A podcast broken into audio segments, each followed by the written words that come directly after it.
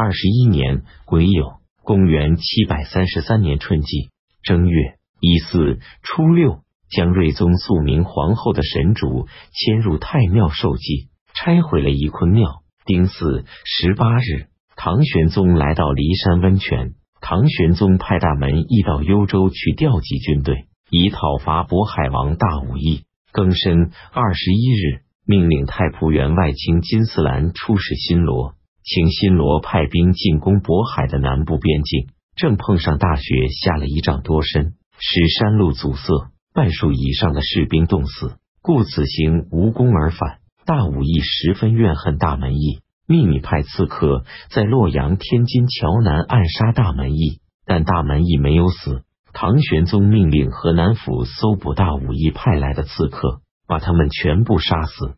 二月丁酉二十九日，金城公主请求在赤岭建碑，作为唐帝国与吐蕃边境的分界线。唐玄宗同意了他的要求。三月一四初七，世宗裴光庭去世。太常博士孙婉议论说：“裴光庭按照年资用人，不能勉励人才上进，请将他视为客。”裴光庭的儿子裴枕力争，唐玄宗将裴光庭视为中宪。唐玄宗向萧嵩询问可以代替裴光庭为相的人，萧嵩和右散骑常侍王秋很要好，想举荐他。王秋坚持要让给尚书右丞韩休，于是。萧嵩向唐玄宗推荐韩休。甲寅十六日，唐玄宗任命韩修为黄门侍郎、同平章事。韩修为人严峻正直，不追求名位利禄。等他当了宰相，很符合当时朝廷上下的期望。开始，萧嵩因为含羞恬淡平和，认为他容易控制，所以引荐了他。等到与他共事时，才发现含羞刚正不阿。于是渐渐就厌恶他了。宋叹道：“没想到含羞竟能做到这样。”唐玄宗有时在宫中设宴行乐，或到后院游玩打猎，稍有过失，就问左右的人：“这是韩休知道不知道？”话音刚落，韩休的劝谏书已经送到。唐玄宗曾经对着镜子默默不乐。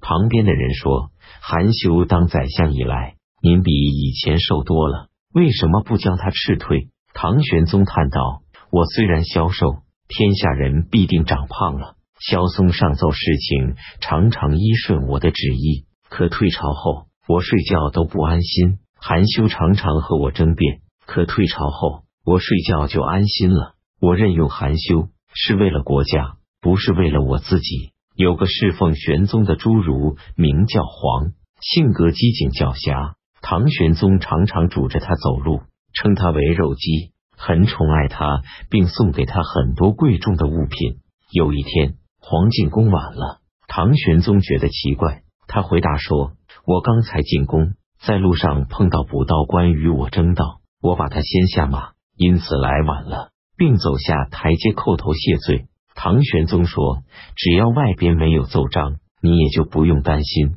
过了一会儿。京兆尹上报黄刚才的情况，唐玄宗立即把他呵斥出去，交给有关部门用杖刑处死。闰三月癸酉初六，幽州道副总管郭英杰与契丹在都山打仗，战败身亡。当时节度使薛楚玉派郭英杰带领一万名精锐骑兵以及投降过来的西族军队进攻契丹，驻扎在榆关之外。可突干引来突厥军队配合契丹作战，西人采取骑墙观望的态度，分兵凭险自守。唐军失利，郭英杰阵亡，剩下的六千余名唐军还在不停的奋力拼杀。敌人将郭英杰的头颅挂出来给他们看，唐兵仍然不投降，最后全部被敌人杀死。薛楚玉是薛讷的弟弟。夏季六月癸亥二十八日。唐玄宗下命令，从现在起，候选官员中有才能、学问和品行的人，委托吏部随时提拔任用；九品以外官员的禁用，不用再经过门下省审定。虽然有了这个命令，但有关部门认为按年资升迁对自己很方便，仍沿袭实行老办法。此时，自太师、太傅。太保以下的官员共一万七千六百八十六名，从左使以上的胥吏共五万七千四百一十六名。做官的途径多得数不胜数。秋季七月乙丑朔初一出现日时，九月壬午十八日，唐玄宗封皇子李冕为信王，李为义王，李为陈王，李成为封王，李为恒王，李为梁王，李涛为卞王。关中久雨成灾，谷价昂贵。唐玄宗将要到东都洛阳，就召见京兆尹裴耀卿商量这事。裴耀卿回答说：“关中是地业兴起的地方，应当百代不迁都。但由于这里土地狭小，五谷缺少，因此您经常到东都洛阳，以减轻这里的负担。我听说贞观、永徽年间，用于百官俸禄之处的粮食还不太多，每年通过水路从关东运来一二十万石粮食，就足以普遍供给，皇帝也就可以安居了。”如今朝廷费用越来越大，运送比以前多几倍的粮食还不够供应，因此才使您几次冒着严寒酷暑东行赴洛以抚恤关中之人。如今如果将司农寺的租米全部运到东都，再从东都转水路运到关中，就可以使关中稍微充实一点。假如关中有几年的储备粮，那么就不用为旱涝灾害担忧了。况且吴地人不熟悉黄河的水运，经常在路上停留，时间既长，于是就会产生粮食被隐藏、偷盗的现象。臣请求在河口设置粮仓，让吴地的来船到那里卸下大米就离开。官府再雇船，分别从黄河洛水运进关中。另外，可以在三门峡的东西两侧各建造一座粮仓。把运到的粮食先收藏起来，如果水路有危险，就停止运送；如果水路通畅，就开始运送，或者开凿山路，用车运粮，那样粮食就不会滞留在路上，还可以节省数以万计的费用。黄河、渭水岸上都还有汉代、隋代的旧粮仓，修复一下并不难。唐玄宗认为他的话非常对。